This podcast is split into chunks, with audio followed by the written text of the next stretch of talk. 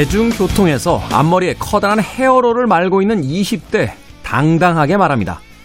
길에서 지나치는 사람들한테 어떻게 보여지는지는 그렇게 중요하지 않습니다. 약속 장소에 도착해서 나한테 소중한 사람들에게 잘 보이면 그만이죠. 자신들만의 문화를 만들던 2030 MG 세대가 트렌드를 이끌고 어느덧 정치권의 캐스팅 보트를 쥐고 있습니다. 그들이 정말 소중한 존재고 그들의 마음이 목적지라면 구색과 체면 때문에 출발조차 어려운 기성세대들은 생각을 뒤집어 볼 때가 된 것 아닐까요? 김태훈의 시대음감 시작합니다.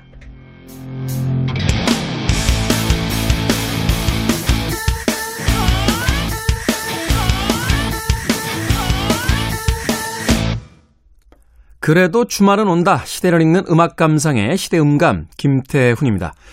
본격적인 정치의 계절이 되면서 그 캐스팅 보트를 쥐고 있는 2030, 이 MZ세대에 대한 관심이 최근에 굉장히 뜨거워지고 있죠.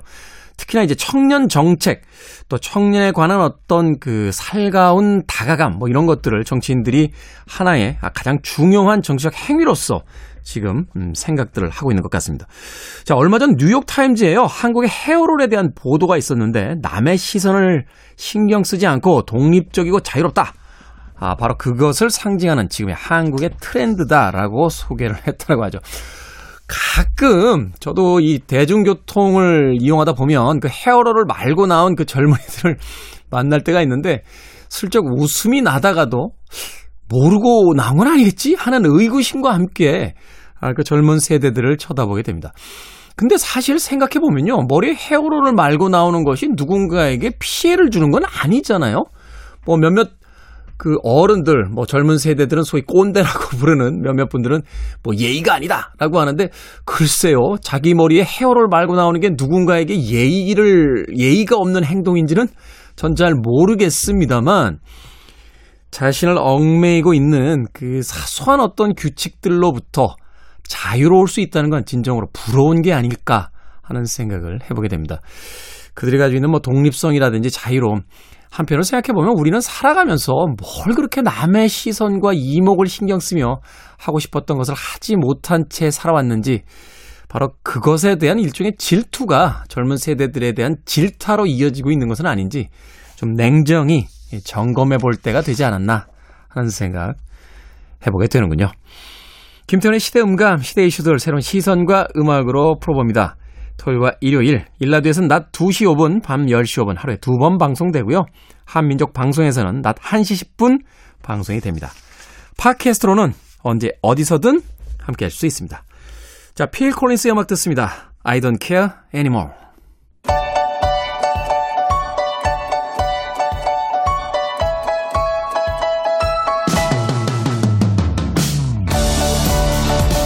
우리 시대의 좋은 뉴스와 나쁜 뉴스, 뉴스 Good and Bad, KBS 산업과학부의 정세배 기자 나오셨습니다. 안녕하세요.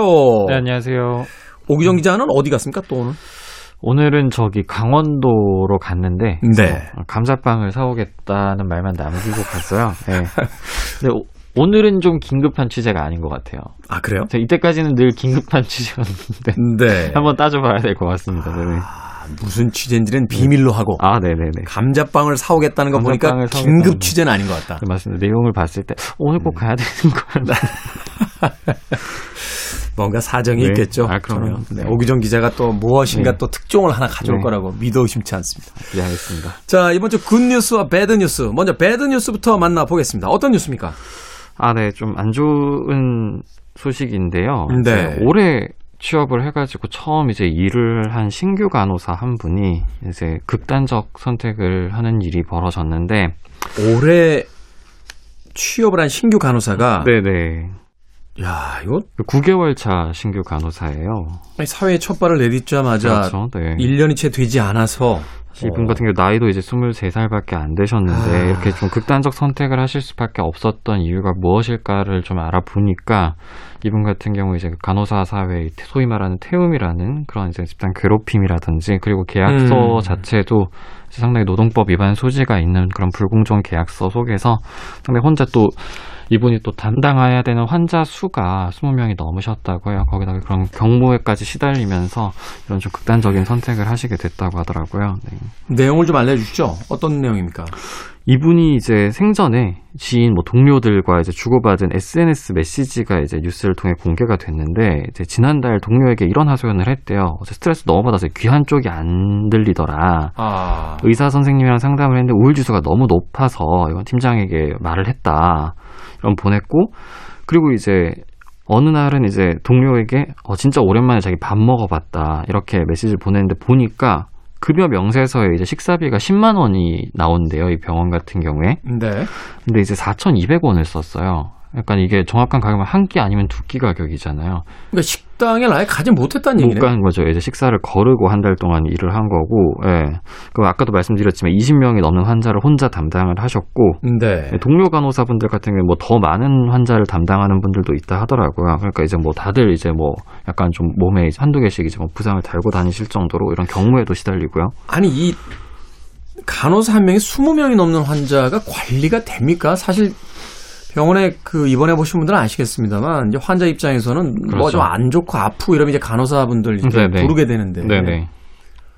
근데 신적인 아, 안정이라도 네네. 최소한 얻기 위해서는 좀 뭘 이것저것 물어보고 좀 이렇게 잡아두게 되잖아요. 네네. 근데 그 시간도 만만치 않은데 쉽지 않은 거죠. 예. 20명, 30명이 되는 환자들을 한 명의 간호사가 그걸 다 그러니까 이분 같은 경우에 식사도 못 하실 정도로 그렇게 시달릴 수밖에 없는 게 어떤 구조적인 측면이 있는 거죠. 예. 음, 네. 근데 이런 와중에 이제 소위 말하는 태움, 이 괴롭힘이죠. 요거를 좀 의혹도 있어요. 이게 선배한테 이제 혼을 많이 났다 이렇게 또 동료랑 얘기를 하면서 했는데 일하지 말고 나가라. 뭐 이렇게 그다음에 뭐 서류를 던졌다. 뭐 이런 내용들이 좀 있어가지고 근데 이제 병원 측이 여기에 대해서 해명을 한 게 조금 이제 공분을 산 게 태움이 있었다고 가정을 하더라도 만약에 그러면 사직을 하고 직장을 옮기면 간단히 해결될 문제 아니냐 이렇게 이제 저희 어떤 한 언론사가 취재를 했는데 이렇게 반문을 했다고 하더라고요. 병원의 공식적인 입장입니까? 공식적인 입장은 아니라고 나중에 취재를 했는데 관계자가 이제 한 언론사 이제 기자 만나가지고 예, 이런 식으로 답변을 한 거예요. 아니 이거는 스스로 그 삶을 마감하신 네. 분한테 아니 그럴 용기면은 용기 내서 더 살아보지 이거하고 네네. 뭐가 다른 거예요? 거기다가 이분께서 이제 사망 직전에 이제 남자친구분이랑 영상 통화를 했는데 네. 아마 거기서 이제 신경 변화가 온 게 아니겠냐 그 이런 식으로도 말씀을 했다 하더라고요 병원 관계자분이. 그러니까 지금 책임을 넘기고 있는 거죠. 계속. 그렇겠죠. 이제 뭔가 어떤 뭐 계기가 있었지 않겠느냐, 또는 뭐 다른 선택지가 있는데 이런 극단적 선택을 한 게 좀 안타깝다, 뭐 이런 취지라고 본인은 해명을 했는데. 그러니까 뭐 유감이긴 하지만 우리가 전적인 책임은 네네. 없다 지금 발뺌하는 거잖아요. 그렇죠. 혹시 다른 문제가 있지 않았겠냐 이런 식으로 하는데 실 병원 측이 좀 명시적으로 문제가 발생한 것 중에 하나가 병원이 작성하는 근로계약서 있잖아요. 여기 네. 근로기준법 좀 위반될 만한 내용들이 좀 있어요. 어떤 내용이냐면 이 간호사분께서 참다 못해서 병원을 그만두려고 했는데 네. 여기 담당 팀장이 근로계약서를 내세우면서 거부를 했다는 거예요. 뭐라 적혀 있냐면 두 달 전에 통보를 해야 된다라고 적혀 있고 만약에 이걸 어겨서 병원에 손해가 발생하게 되면 이걸 배상을 해야 된다 이렇게 적혀 있는 거예요. 잠깐만요. 간호사가 퇴사하면서 네네. 병원에 손해를 입히면 병원에다 배상을 한다고요? 노동법에 이게 맞는 내용입니까? 이게 근로기준법 상에는 사용자가 노동자를 해고하려면 이제 특정한 사유에 한해서만 그것도 한 달 전에 예고를 해야 되는데 노동자는 이 특정 기간을 근무해야만 한다 이런 의무가 전혀 없어요. 그러니까 저도 회사 네네. 생활 거의 10년 가까이 해봤습니다만 이런 항목은 본 적이 없는 것 같은데요. 네네. 그래서 이분이 이제 그 극단적 선택을 한 당일 오전에도 직장 상사에게 카카오톡으로 이제 메시지를 보내가지고 다음 달부터 그만둘 수 있냐라고 물었는데 똑같이 이 조항을 가지고 60일 전에 이야기를 해야 된다 사직은 이렇게 답을 받고 약 2시간 뒤쯤에 이렇게 좀 극단적 선택을 하신 채로 이제 발견이 됐다고 하더라고요. 아까 말씀드렸듯이 배상 책임이 또 명시가 돼 있어가지고 여기 대해서도 병원 측이 상의를 했을 뿐 실제 사직서를 내진 않았다. 그리고 자기들은 만약에 실제 퇴직을 원했다면 모두 이때까지 받아줬다 이렇게 해명했는데 사실 이 간호사 입장에서는 이런 식으로 답이 왔을 때 당연히 사직이 어렵다라고 생각을 할 수밖에 없거든요. 네, 그래서 고용노동부도 실제로 이런 계약서 현장에서 흔하게 통용되는 게 아니고 상당히 특이한 사례라고 이제 좀 언급을 했어요. 이거 불공정 거래 계약서 아닙니까? 그렇기 때문에 이제 근로기준법 위반 측면에 대해서 좀 철저하게 좀 살펴보겠다 이렇게 설명을 했고 유족과 병원 모두에서 이제 경찰에 지금 수사 의뢰를 한 상태입니다. 네. 병원이라는 네. 곳은 대한민국에서 그래도 합리적 사고를 하시는 분들이 모여 계신 곳 아닌가요? 그렇죠. 어. 네. 아니, 지난주도 사실 병원 소식이었죠, 저희가. 그렇죠. 네, 병원에서 발생하는 이런 일들이 사실 이게 뭐 처음 나오는 얘기가 아니거든요. 뭐 태움부터 이제 막 간호사분들이 워낙 또 코로나 시대에는 또 이분들이 고생을 정말 많이 하시잖아요. 네. 이런 일들이 벌어질 네. 때마다 다시는 이런 일이 벌어지면 안 되겠습니다라고 이야기를 드리는데 도대체 그 이야기를 언제까지 반복을 해야 될지. 그러니까, 올해만 해도 사실 여러 건 반복되는 이런 소식이라서 네, 정말 배드 뉴스인데 다음번에는 이제 이런 뉴스를 접할 일이 없었으면 좋겠습니다. 네, 표준계약서 같은 것을 네. 사실은 이제 좀 네. 강력하게 그 병원이라든지 이런 공공시설에는 좀 해야 될 것 같아요. 그리고 이 병원이 사실 어떤 좀 소규모 병원이 아니라 상급 종합병원이거든요. 이제 의정부에 있는 을지대 병원인데 네. 네. 그렇기 때문에 이런 곳에서조차도 이런 식의 근로계약서를 사용했다는 거는 조금 적절하지 못하죠. 네. 더나 대학병원이잖아요. 네네. 상당히 규모가 있는 병원인데도 규모도 규모지만 그 소위 이제 뭐 이런 표현 요새 안 쓰는 것 같습니다만 뭐 상아탑이라고 하는 그 대학에서 운영하는 네. 병원인데 네. 이런 관례들이 있다는 게 참 안타깝네요. 자, 이번 주에 good news 어떤 뉴스입니까? 네, 이번 주 good news도 좀 정말로 good한 뉴스를 하나 골라봤는데 네. 교통사고가 나가지고 이제 차량에 화재가 났어요. 그리고 이제 이 차량이 충격으로 이제 운전자분 같은 경우에는 지금 의식도 잃은 상태였는데 폭발 위험이 있는 상황이잖아요. 근데 이제 지나가던 시민들이 위험을 무릅쓰고 구조에 나서서 이제 의식을 잃었던 운전자 그리고 동승자 두 분까지 이렇게 안전하게 구조를 했다는 소식입니다. 부산에서 일어난 아... 일인데요. 네. 차량에 이제 불이 난 거는 네. 그 위험한 뉴스이긴 합니다만 거기서 이제 주변 시민들이 힘을 합치 인명을 구조했다. 네네. 어떤 상황인지 좀 구체적으로 이야기해 주시죠. 이 차량이 이제 부산의 한 도로를 달리다가 중앙 분리대를 들이받았어요. 들이받으면서 이제 엔진에서 불이 시작돼가지고 이제 결과적으로 차가 전소될 정도로 불이 크게 났거든요. 네. 영상을 아마 보신 분들도 있으실 텐데, 근데 이제 현장을 목격한 이제 지나가시는 택시 기사분이 처음 이제 사고 차량으로 달려가셔가지고 소화기로 이제 진화도 좀 해보시려고 하고 운전자를 꺼내 보려고 하셨는데 이제 불이 나는 상황이고 또 의식이 없으시고 하니까 쉽지가 않잖아요. 그렇죠.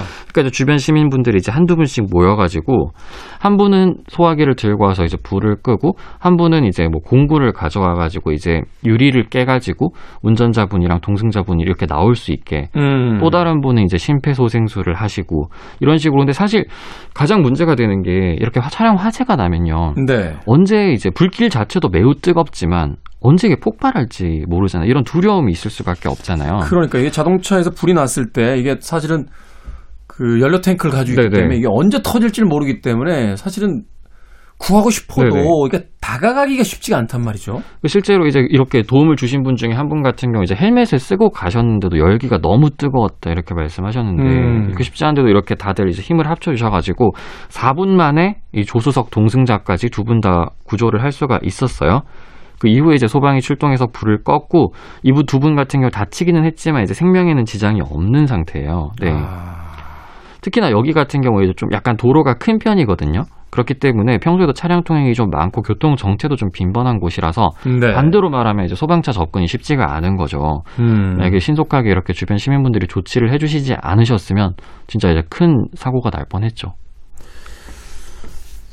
참 앞선 뉴스에서 실망하다가도 이 굿뉴스 오늘 다뤄주고 있는 이야기들 이렇게 보면 그런 생각이 듭니다. 아, 우리가 이제 인간으로서 그래도 어떤 위대함을 음. 이야기할 수 있는 건 남들을 살리기 위해서 남들을 구하기 위해서 그 본인의 위험을 기꺼이 네. 감수하는 것 그것을 통해서 아직도 좀 희망이 있다고 네. 믿어보고 싶은 이런 뉴스 보면 정말 아 음. 그래도 살만하다 이런 생각을 할 수 있는 그런 뉴스죠. 네. 그렇군요. 이 시민들 용감한 시민들인데 네. 뭐 상주해야 되는 거 아닙니까?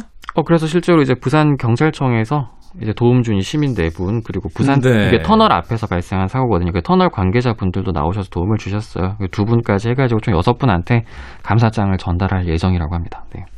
그렇군요. 네. 우리가 학교 가면 그 수능 시험 보기 위한 여러 가지 공부들을 하는데 예.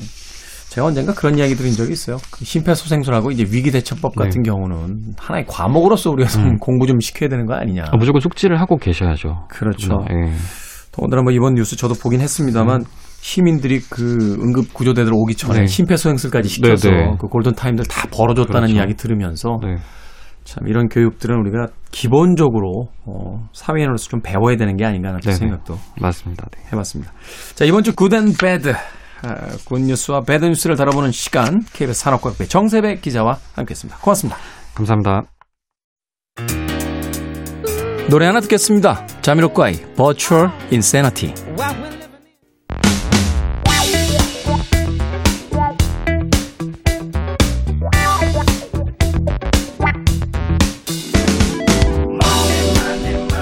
요즘 약한 심장을 가진 주식 개미들 사이에서 핫하다는 기절 매매법 혹시 들어보셨습니까? 주식을 산 다음에 핸드폰에서 증권사 어플을 지워버리고 기절한 듯 2주를 지낸 다음 다시 깨어나서 매도하라는 겁니다. 한 주 내내 핸드폰만 붙잡고 일희일비 하셨던 분들 어떻습니까? 좀 솔깃하신가요? 우리 시대의 경제 이야기 돈의 감각 더퍼블릭 자산운용 김현준 대표님 나오셨습니다. 안녕하세요. 네, 안녕하십니까. 김현준입니다. 기절 매매법 써보신 적 있으십니까? 아니, 처음 들었고요. 네. 왜 또 2주일까 궁금하네요. 음. 기절하고 나서 뭐 두 달이 될 수도 있고 그죠. 이틀이 될 수도 있는데 2주 후에 보통 오르나? 2주 후에 다시 들어왔는데 더 떨어져 있으면 진짜 기절하는 거 아닙니까? 그래서 기절 매매법 아닙니까? 네. 얼마나 그 이 주식 시세에 민감해서 사실은 저도 예전에 회사 생활할 때 이렇게 보면요. 그 아침에 이 장이 열렸을 때 그날 오전장 분위기에 따라서 회사 전체 분위기가 달라져요. 어, 저희는 사실은 뭐 증권회사도 아닌데도 불구하고 네. 주식하시는 선배들이 많아가지고 오전에 장이 좋으면 막 점심 때 야 내가 밥 쏠게 막, 막 이러셨다가 오후에 장 안 좋아지면 분위기 안 좋아져서 막 아 퇴근한다고 이야기 해야 되는데 막 이런 분위기로 가던 적이 있는데 아무래도 이제 일상이 네. 바로 이런 장의 어떤 시세에 따라서 영향을 받으니까 이제 웃자고 하는 이야기 중에 하나가 아무래도 그렇겠죠. 기절매매법 아닌가 하는 생각이 드네요. 요새 주식시장이 그렇게 좋지만은 않다 보니까 그렇죠. 어, 요런 우스갯소리가 나오는 것 같습니다. 음, 그렇군요. 김현준 대표님은 기절 매매법은 생각도 해본 적이 없다. 네. 아니, 휴가는 가실 거 아니에요, 휴가는. 네. 휴가 가셔도 계속 이 증시 봅니까? 아니요. 잘 안 보는 편이고 어. 저는 뭐 휴가를 안 가도 증시를 잘 안 봅니다. 그 음, 보면은 하여튼 마음이 좋은 때보다 안 좋은 때가 더 많게 되고 그렇죠. 사람 심리가 안 좋은 걸 더 크게 받아들이기 때문에 저도 이제 웬만하면 일부러 좀 멀리 하려고 합니다. 이게 떨어질 땐 당연히 안 좋고요. 이제 올라갈 때도 조바심이 나더라고요. 이거 지금 네. 팔아야 되나? 말아야 그러니까요. 되나? 막 이런 조바심을 갖다가 그 타이밍에 조금 또 떨어지면 아, 그때 팔 걸 막 이러면서 그러니까 이게 어느 상황에서도 사실 마음이 평화롭다 이런 건 없는 것 같아요. 맞아요, 맞아요. 그러니까 여러분들도 진짜 어, 기절 매매법을 연습을 해보시면은 음. 그게 내가 열심히 봐가지고 좋은 것보다 나쁜 게 더 많다라는 거 언젠가 깨닫게 되면은 그게 매일 보던 게 뭐 이틀에 한 번 될 수도 있고 그렇죠. 한 시간에 한 번 보던 분들이 하루에 두 번만 보고 뭐 그럴 수도 있으니까 어 저는 나쁜 방법은 아니라고 봅니다. 그렇죠. 어, 우리가 어떤 건강한 투자라고 생각했을 때그 투자한 회사에 분명한 이유가 있다라면 뭐 네. 시간을 필요로 하는 거니까 좀 그렇습니다. 여유 있게 기절 매매법까지는 아니더라도 매일매일 주식 시세를 확인하는 건 네. 일상을 살아가는데 그렇게 도움이 되지 않는다. 그렇습니다. 이렇게 이야기를 해주었습니다. 자, 김현준 대표와 함께하는 돈의 감각. 오늘 함께 생각해볼 투자 격언. 부자들은 빚을 사랑한다. 어, 빚을 사랑한다. 네. 뭐 빚내면은 너 소 한 마리 잡아먹는다는 게 우리나라 사람들인데 공짜라면 자 부자들은 빚을 사랑한다 이게 어떤 의미입니까? 혹시 이제 태훈 디제이님은 빚지는 걸 좋아하시는 편이신가요? 좋아해서 빚을 지는 사람은 없겠죠. 근데 과거에 좀 힘들었던 시절이 있어요. 근데 네. 그때 저는 빚에 조금 그 시달려 봐서 음, 저는 솔직하게 말씀드려서 카드로 뭘 살 때도 할부를 안 합니다. 음, 예, 뭐 굉장히 비싼 물건 살 때 있잖아요. 뭐 네, 텔레비전 네. 이런 거 살 때도 네. 할부 안 해요. 그냥 그 달에 예금을 털어가지고 그 카드값을 다 넣어버리는 한이 있어도 할부를 안 하고 사- 안 좋은 기억이 남으셨군요. 빚에 대해서. 그 아마 아실 거예요. 이 빚에 시달리면요 사람이 폼이 안 납니다. 아침부터 저녁까지 걸려오는 전에 이 노이로제가 아, 생겨가지고 네네. 제가 그걸 한 30대 때 혹독하게 경험해 본 뒤로는 음. 네, 저는 네. 뭐 그런 주의입니다. 이 왜 여쭤봤는가 하면은 어, 예전부터 그런 얘기가 있죠. 주식하면 패가 망신한다. 그렇죠. 하지 네. 마라. 네. 근데 저는 이 말이 좀 잘 이해가 안 가요. 왜냐하면 음. 주식은 여윳돈으로 하는 건데 네. 내가 여윳돈이 100만 원이 더 있던 없던 우리 집이 망할 일은 없거든요. 조금 속이 쓰리긴 하지만 여윳돈이 사라졌다라고 해서 집이 망하진 않죠. 근데 왜 주식하면 패가망신한다는 얘기가 나왔을까? 아마도 우리나라 사람들은 주식을 거의 도박하고 돈급으로 보지 않습니까? 그러니까 이거를 예를 들어서 정말 이 레저 활동으로 뭐 카지노에 가서 뭐 어차피 논다는 생각으로 돈을 조금 쓰는 거하고 네. 내가 여기서 이걸 꼭 벌어야 되겠다라는 마음으로 내가 지금 필요한 돈인데 뭐 학자금이다 음. 또는 전세 자금인데 한 한 달 남았어 그러면 요거를 딱 불려가지고 집을 큰 데로 이사 가볼까 요런 생각 네. 또는 빚을 져서라도 이 일확천금을 한번 생각해 보자라고 하면은 이 필요한 돈이나 이 빚에 의해서 만들어진 돈을 잃게 되면은 그건 패가망신 하는 거거든요. 그렇죠. 내 여유 자금이 아닌 누군가 이제 빚을 빌려서 하다가 네. 그게 이제 마이너스가 나기 시작하면 그렇습니다. 그런데 어 실제로 역설적이게도 이 부자들은 빚을 사랑한답니다. 부자들은 빚을 사랑한다. 뭐 부채도 자산이다 이렇게 주장하잖아요. 그렇죠. 어. 그러니까 아까 디제님께서 말씀하신 것처럼 어 누가 빚을 지는 걸 좋아하겠냐. 음. 빚에 시달리고 나면은 힘들다. 부자분들은 어, 빚에 시달리지 않고 빚을 사랑해서 이 빚지는 거를 좋아한다는 거예요. 어. 이걸 조금 더 구체적으로 말씀을 드려보면은 저는 이렇게 생각합니다. 지금의 부자가 부자가 된 이유를 몇 가지 꼽아봐라 라고 물어보면 아마 반드시 빚을 잘 써서 빚을 잘 써서. 부채를 적절히 사용해서 사업이나 투자를 했기 때문에 라는 답이 대부분의 부자한테서 나올 거라고 봐요. 그러니까 경제 뉴스 이런 거 보다 보면 삼성이나 이제 LG 전자 같은 경우 우리나라에서 대표적인 이제 부자 기업들이잖아요. 네. 그런데도 은행에서 담보 대출을 받더라고요. 빚을 빌릴 수 있는 게 사실은 부자들의 빚은요, 이게 오히려 내가 자산이 많고 또는 내 신용이 좋다라고 하는 것을 보여주는 증표가 되는 거죠. 돈이 없어서 빌리는 게 아니고. 은행이라는 데가 참 아이러니한 게 돈이 없는 사람들은 돈 빌리기가 힘들고 돈 있는 사람들은 돈 빌리기가 쉬운 곳이 은행이잖아요. 그렇습니다. 어. 이 부자분들이 부채를 통해서 어, 부자가 된 이유는 이른바 지렛대 효과 때문인데요. 네. 이 지렛대 효과라는 것은 모두 다 아시겠지만 같은 질량의 물체를 들어 올릴 때 그냥 내가 내 손으로 들어 올리는 것하고 이 지렛대에 놓고 눌러서 시소 같은 모양에서 들어 올리는 거하고 뭐가 편하겠냐라고 하면 후자가 지렛대를 이용하는 게 힘이 덜 들어간다는 거거든요. 네. 소위 이제 레버리지 효과라고 하는. 그렇습니다. 네. 이것을 재무적으로는 어떻게 표현하냐? 어떤 뭐 아파트면 아파트, 주식이면 주식 하나에 투자를 할때 그 수익률이 똑같은 자산임에도 불구하고 그 투자하는 돈에 부채를 많이 섞으면 섞을수록 내 돈은 조금 들어가니까 네. 그 수익률이 높아진다는 뜻입니다. 음. 그래서 일반 투자자들은 빚을 왜 빌리냐? 돈이 없어서 빌리는 거고요. 그렇죠.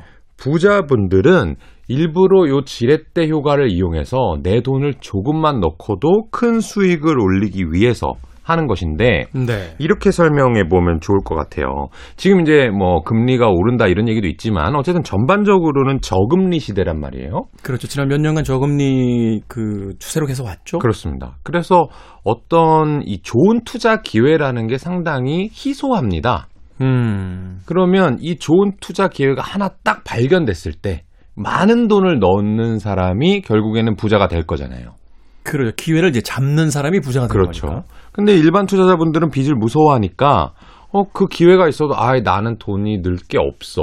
이렇게 생각한단 말이에요. 음. 근데 부자분들은 만약에 어떤 빌딩이 금매가 나와 가지고 너무 싸게 거래가 된다라고 하면 내가 당장 현금 가용할 만한 돈이 부족하다 하더라도 빚을 크게 내서 그걸 산다는 거예요. 그 빌딩을 사는군요. 네. 음. 그렇게 되면은 이 일반 투자자분들은 돈을 많이 벌기 위해서 어쩔 수 없이 높은 위험을 감수하는데 음. 부자분들은 낮은 위험인 상태에서 빚을 사용해서 수익을 높이 올리는 거죠. 아. 근데 높은 위험을 감수해서 일반 투자자들이 투자를 해서 돈을 벌면 좋은데 네. 자꾸 삐끗삐끗 실수를 하면 계속 돈을 잃는 거고 그렇죠. 부자들은 어떤 투자건의 기회에 있어서는 위험이 적은 투자인데 부채를 써서 투자를 하니까 자꾸만 수익금이 올라가는 거죠. 음. 투자의 기회가 있을 때 네. 수익률을 어떻게 내느냐, 수익의 총 합을 얼만큼 내느냐 이게 이제 부자와 그렇지 않은 사람의 어떤 차이로 벌어지기 시작한다는 거군요. 그렇죠. 가용할 수 있는 자산을 최대치로 사용해서 그 기회를 잡는 사람이 있고 네. 안전하게 그냥 가는 사람이 있고 네. 거기서 그냥 일반적인 투자자와 부자들의 어떤 차이가 벌어진다. 그렇습니다. 아, 그런데 이제 제가 이런 얘기를 드리면 또 이제 청취자분들이 오해하셔가지고 네. 아, 나 이제 부채를 엄청 땡겨가지고 대출 가진 걸로 주식을 해야 되겠다. 이렇게 생각하시는 분들이 있는데 지금 주말인데 이제 월요일 아침에 큰일 납니다. 은행 가시죠. 네. 아니, 뭐, 가서 빌리는 건 자유인데요. 제가 여러분들한테 부자들이 사랑하는 착한 빚의 조건을 말씀드리도록 하겠습니다. 음. 여러분들이 요 세 가지 조건에 부합하는지를 보시고 나서 이제 부채를 일으키셔야 됩니다. 네. 첫 번째는 이 부채 만기가 3년 이상으로 길어야 됩니다. 3년 이상으로 길어야 된다. 네. 이 경제가 순환하는 주기가 한 3년에서 5년 정도 된다고 보면은 주식하고 경제는 같이 움직일 수밖에 없고 네. 근데 내가 만약에 만기가 1년짜리 빚을 빌려 가지고 이걸로 주식을 투자했으면 이 경제가 안 좋은 쪽으로 가는 국면에 잘못 투자를 할 수 있잖아요. 그러면 주가가 떨어져 있는데 상환하세요. 그러면 상환할 돈도 부족해지는 상황이 되는 거죠. 그러네요. 그럼 이제 빚에 시달리게 되는 거니까 아. 최소한 3년 이상. 그러니까 경제가 한 바퀴 정도 순환 정도가 될 정도의 기간을 가지고 빚을 빌려야 네. 내가 이제 기회를 잡고 좀 안 좋을 때 버틸 수도 있고 네. 그래서 결국은 수익을 내고 원금을 이제 원금하고 이자를 돌려줄 수 있는 그 그렇죠. 충분한 기간이 된다. 그렇습니다. 아, 그다음에 두 번째는 네. 어, 금리가 낮아야 되는데 음. 어느 정도 낮아야 되느냐? 내가 아무 일을 안 해도 또는 이 투자 자산의 움직임과 상관없이 충분히 갚을 수 있는 이자, 원리금만 음. 낼수 있을 만큼 낮은 금리여야 됩니다. 일반 분들은 어떻게 생각하시냐면 네. 내가 이 돈을 빌려 가지고 이 돈으로 주식 투자를 한 다음에 어, 벌어서 갚으면 되지 뭐 이렇게 생각한단 말이에요. 모두가 그렇게 생각하죠. 근데 모두가. 그건 이제 좋은 케이스인 거고 네. 그럼 모두가 행복한데 내가 생각한 대로 안 될 때도 있을 거잖아요. 대부분 안 돼, 안 됩니다. 대부분 안 돼요. 근데 이제 만기가 길어 긴 상황에서 내가 이자를 연체하기 시작하면 만기가 긴 게 의미가 없습니다. 은행에서 바로 쫓아와요. 네. 그러니까 이 3년 동안에는 어 말하자면 내가 어떤 급여 소득자인데 어, 뭐 월세도 내고 생활비도 다 하고 무조건 이만큼은 남더라 하는 음. 금액 또는 어 내가 어, 월세를 받는 빌딩을 하나 가지고 있는데 거기에서 들어오는 소득은 내가 쓸 때는 사실 없어 저축할 거야. 그럼 그 정도는 이제 금리로 상환할 수 있는 거니까 네. 여기서 하나 주시, 조의 해야 될 것은 금리가 이제 올라가는 추세니까 금리가 앞으로 어느 정도 올라갈지를 조금 생각해 두시고 음. 지금 금리 말고 네. 좀 올라갔을 때를 감안해서도 충분히 상환할 수 있는 음. 낮은 금리에 빌리셔야 되고요. 네. 마지막으로는 마지막 세 번째. 이게 정말 중요한데 여러분들 주식 투자할 때 빚을 주로 어디서 빌리시냐면 증권사에서 많이 빌려요. 증권사에서 빌리죠. 네. 증권사에서 빌렸다가 이제 하락장으로 들어가면 아, 내 주식이 내 주식이 아닌 게 되죠. 바로 팔아가지고 증권사가 본인들도 손실 보기 싫으니까 그렇죠. 그냥 상환해 버린단 말이에요. 자동으로. 그렇죠. 그게 이제 뭐 미수, 신용, 음. 주식 담보 대출 뭐 이런 것들인데 이런 것들은 만기가 아무리 길고 금리가 낮아도 소용이 없는 게 네. 주가가 떨어져 버리면 바로 상환이 돼 버려요. 상환 조건이. 그것도 맞겠다고 물타기 하다가 가산 탕진 또 그렇죠. 하고. 네. 그게 이제 패가망신하는 지름길이거든요. 네. 그러니까 내가 어떤 자산에 이제 투자를 하기로 결정해서 빚을 낼 때는 그 투자 자산의 어, 변동과는 관계없는 상환 조건을 가져야 됩니다. 아, 그렇군요. 만약에 은행에서 빌려서 주식을 투자한다든지 네. 아니면 어떤 부동산을 투자하려고 빚을 냈는데 부동산 가격이 떨어졌을 때 무조건 저희는 상환해야 됩니다라는 게 약정서에 적혀 있다면 음. 그런 빚은 빌려서는 안 된다는 거죠. 말하자면 그 내가 통제하거나 내가 예측할 수 없는 변수가 되기 때문에 그렇습니다. 그건 사실은 어떤 천재지변 같은 일이 벌어지면 눈 깜짝할 사이에 그냥 전 재산을 날려야 되는 그런 상황이 되는 거예요. 맞아요. 작년 같은 시기에 주가가 상당히 많이 오르는 국면이었음에도 불구하고 네. 그게 앞으로 돌아가 보면 한 2, 3월에 코로나19 감염병 발병했을 때 상당히 많이 떨어졌단 말이에요. 그렇죠. 그러면 그 이후에 제 거 오를 거니까 기다려 주세요라고 얘기해 봐야 이미 약정서에 그렇게 써 있으면 아 모르겠고 일단 내 돈 내놔라고 은행이나 증권사가 해버리면 이 주가가 안 좋을 때 어쩔 수 없이 팔아야 되는 문제가 발생하니까 음. 이 상환 조건에 대해서도 꼼꼼히 살펴보셔야 됩니다. 그렇군요. 말하자면 힘든 시절을 버틸 수 있는 조건이 돼야 되는데 호황일 때만을 생각하고 빚을 빌렸다가는 사실은 이제 장이 안 좋아졌을 때 모든 걸 다 잃을 수 있는 조건들 맞아요. 그런 것들은 피해 가야 된다. 그렇습니다. 쉽게 얘기해서 무조건 돈을 빌리는 게 아니라 그 빚을 내가 컨트롤 할 수 있는 빚인지 네. 아닌지를 판단을 해봐야 된다. 그러니까 부자분들은 사실 수십억을 빌리는데 그 뒤에 이제 수백억이 있기 때문에 수십억을 빌리는 것이고 그렇죠. 그게 결국에는 다시 점점 부를 쌓아가는 거니까 여러분들도 이 어, 황새에 따라가다가 가랭이 찢어지는 일이 없도록 음, 수익률에 따져서 빚을 빌리셔야겠습니다. 좀 야오르네요. 사실 생각해보면 부자들은 어느 순간부터는 다 그냥 여유 자금이잖아요. 그렇죠. 뭐 몇십억이든 몇백억이든 다 날려도 난내몸 하나 사는데 지장 없어 뭐 이러면 나머지는 다 여유 자금인 건데 그러니까 운용할 수 있는 안전 자금들이 그만큼 많기 때문에 네. 사실 이제 거기까지 가기 위해서 좀 인내심을 가지고 안전하게 네. 안전하게 좀 발이 느린 것 같아도 조금씩 조금씩 이제 거기까지 다가가야 되는데 우리가 맞아요. 너무 출발점에서 큰 욕심만을 부리다 보니까 거기까지 가지 못하고 이제 무너지는 경우가 그러니까 너무 빨리 부자가 되려고 하실 필요가 없고 음. 이 부자분들은 보통 나이가 많으시고요. 네. 나이가 젊은 부자는 보통 부모님이 부자입니다. 그러니까 그거를 그렇죠. 따라가려고 하지 마시고 네. 우리는 이제 목표를 멀리 두고 그때까지 차근차근 가야겠습니다. 그러니까요. 그 SNS에 막 젊은 부자라고 주식 투자했다는 분들 보니까 말로가 별로 안 좋더라고요. 네. 자, 김현준 대표와 함께 나누는 우리 시대의 경제 이야기, 돈의 감각. 부자들은 빚을 사랑한다. 아, 오늘 함께 생각해볼 투자 격언 이야기 나눠봤고요. 자, 두 번째 이야기. 오늘 최근 보도된 기사에서부터 좀 출발해 볼까 합니다. 기사 제목이 이런 거예요. 미국 2026년 이후 생산 자동차의 음주운전 차단 의무화한다. 이게 무슨 내용입니까? 어, 지금 미국에서는 1년에 음주 관련 교통사고로 1만 명 가량이 사망하고 있대요. 1만 명이요? 물론 이제 우리나라보다 인구가 훨씬 많은 나라라서 그렇긴 한데 와. 이게 전체 교통사고 사망자의 30%라고 합니다. 미국은 보니까 도심에서 음주운전 단속도 잘 안 하는 것 같고. 저도 그런 거 잘 못 본 것 같아요. 그렇죠. 어. 그러니까 만약에 음주를 하고 나서 운전을 못하게 하는 강력한 제도가 있다라고 하면은 교통사고 사망자가 상당히 많이 줄어든다는 건데요. 그렇죠. 그것을 위해서 미국 도로교통안전국에서 2008년부터 이제 연구 개발하는 게 뭐냐면 운전자의 입김이나 혈액 등을 통해서 음주 여부를 감지하는 시스템이고요. 이게 이르면 2024년부터 실제 사용을 할 수 있을 것으로 전망된다고 합니다. 이러다가 또 혈액만 대신 또 채취해주는 사람들 생기는 거 아니, 자꾸 그 정도 했으면 그냥 대리운전을 불러야 되는데 그러니까요.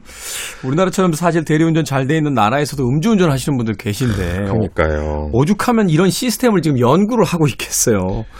2024년. 네. 그렇습니다. 그래서 이 도로교통 안전국뿐만 아니라 이 실제 자동차 생산 업체인 제너럴 모터스나 벤베 독일 회사, 그다음에 그렇죠. 일본 회사 닛산 음. 이런 회사들은 이미 적외선 카메라를 통해서도 이 음주 운전을 감지하는 방법도 개발 중에 있다고 합니다. 아, 차가 심하게 그 차선에서 뭐 좌우로 왔다 갔다 한다든지 네. 이런, 이런 어떤 주행 그 패턴이 보이면 어 이거 음주운전 아니야? 이렇게 그렇죠. 이제 체크된다는 거군요. 뭔가 얼굴에 홍조가 있다든지 음. 열이 많이 난다든지 뭐 이런 것을 이제 확인할 수 있는 방법이라 그래요.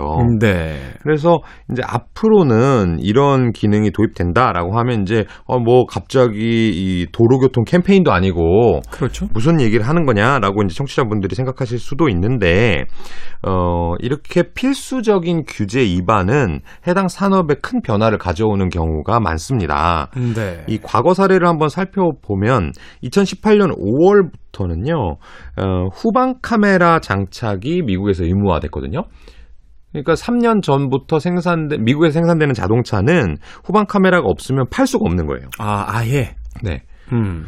이 재미있는 것은 미국이 어, 세계 2대 자동차 시장이고요. 네. 거기에서 판매를 안 하면서 다른 나라에만 팔겠다라고 하는 자동차 회사는 사실 별로 없을 겁니다. 그렇겠죠? 그러니까 미국에서 이런 기능을 도입하자라고 하면 어, 대부분의 자동차 회사들에서 이런 기술을 개발하고 부품들을 이제 장착해야 되는데 네. 이제부터 잘 들어보시면은 우리나라 이제 현대기아차가 세계에서 상당히 큰 자동차 회사 중에 하나고요. 네. 우리나라 사람들의 특징 중에 하나가 이제 딴 사람 잘 되는 거 배 아프고 음. 그다음에 딴 사람이 뭐 새로 뭐 샀는데 나는 없는 거 상당히 견디지 못하는 성격이거든요. 네. 그래서 이 자동차에도 내비게이션, 뭐 블랙박스, 후방 카메라 뭐 이런 것들은 전 세계에서 우리나라 가장 많이 달려 있습니다. 사실은요. 전 세계 어디 가도 우리나라처럼 블랙박스 많이 달리는 나라 없어요. 맞아요. 전 국민이 CCTV를 달고 다니니까. 그리고 사실은. 우리나라는 사실 이 구글 맵이라는 게 등장하기 전부터 대부분의 차에 내비게이션 달려 나왔었잖아요. 다 있었죠. 네. 그런 것처럼 이 현대 기아차에 공급하는 부품 회사들이 상당히 잘 돼 있고요. 네. 그 얘기는 뭐냐 하면 그것을 만드는 회사들이 현대 기아차에 납품할 뿐만 아니라 그러면 전 세계에서 어, 가장 블랙박스, 가장 후방 카메라 잘 만드는 애들 어디야? 그럼 이제 대한민국에 주로 모여 있단 말이에요. 네. 이런 회사들이 현대 기아차뿐만 아니라 전 세계적인 아까 말씀드렸던 뭐 제너럴 음. 모터스라든지 이런 쪽에 공급할 가능성도 생기는 거죠. 그러네요. 그러면 주식 투자자분들은 어, 앞으로 이러이러한 규제가 나왔으니까 어, 자동차를 1년에 몇 대 생산하지? 그 중에서 아직 후방 카메라 안 달린 거 몇 대야? 그러면 이게 몇 대 정도는 달릴 것이고 그러면 점유율이 높은 우리나라 부품업체 얘네들은 돈을 벌겠네. 올라갈 거다. 그거를 계산하는 게 상당히 쉬운 음. 어떻게 보면 이 강제적으로 도입하는 규제들이다 보니까요. 그런 쪽에서 어 제가 후방 카메라나 이 surround view라고 그러죠 요새는 네. 앞뒤가 다 보이는 주차할 때 그, 그 bird-eye view처럼 이제 공중에서까지 그렇죠. 다 보이게 돼 있잖아요. 네. 그렇게 되면 이제 카메라가 한 대여섯 대씩 들어간단 말이에요 자동차에. 음, 네. 그래서 우리나라의 또 카메라 모듈이라든지 렌즈를 만드는 회사들이 최근 몇 년간 상당히 좋은 실적을 보이고 있거든요. 이런 쪽에서의 변화도 여러분들이 어, 눈여겨 보시면 투자 기회를 찾을 수 있을 겁니다. 그러네요. 이게 말하자면 모두가 아는 뉴스 아닙니까라고 생각할 수도 있겠습니다만 이게 점점 커지는 시장이기 때문에 네. 일단 이런 부분에 좀 관심을 갖고 투자를 해놓으면 이게 뭐 1, 2년 안에 그치는 시장이 아니라 계속해서 커지는 시장이기 그렇죠. 때문에 중장기적인 안목으로 봤을 때 충분히 투자가 가능한 그런 네. 분야다. 그리고 뭐 예를 들어서 이번에 음주운전 차단을 제가 가져왔습니다만은 2026년부터잖아요. 그렇죠. 그러면 투자자들이 또 까먹습니다. 그러네요. 근데 여러분들 공부를 많이 해놨으면은 한 2, 3년 후까지는 나 혼자 알고 투자하는 거랑 같은 국면도 맛볼 음. 수가 있는 거죠. 그렇죠. 2026년이면 뭐 기관 투자자라든지 어떤 그 아주 투자의 큰 손들 이외에는 지금 안 들어가거든요. 그렇죠. 지금 너무 멀리 있기 때문에 지금 안 그렇기 들어가는데 때문에 저평가가 될 수 있는 가능성이 있는 거죠. 음, 종목들을 몇 개 좀 무리한 기업들로 골라놓고 나서 네. 몇년 동안 이렇게 쭉 쳐다보시는 게 어떨까 그렇습니다. 제안을 해 주셨습니다. 자, 김현준 대표님과는 여기서 인사드리고요. 오늘도 투자에 관한 좋은 정보들 받았습니다. 내일도 어, 부탁드리도록 하겠습니다. 고맙습니다. 네, 고맙습니다. 저도 끝 인사드립니다. 음악 한 곡 들려드리면서 앞서서 부자들은 빚을 사랑한다 라고 했을 때 이 곡이 떠올랐습니다. Supermen Lovers의 Starlight 오늘 끝곡으로 준비했습니다. 지금까지 시대음감의 김태훈이었습니다. 고맙습니다.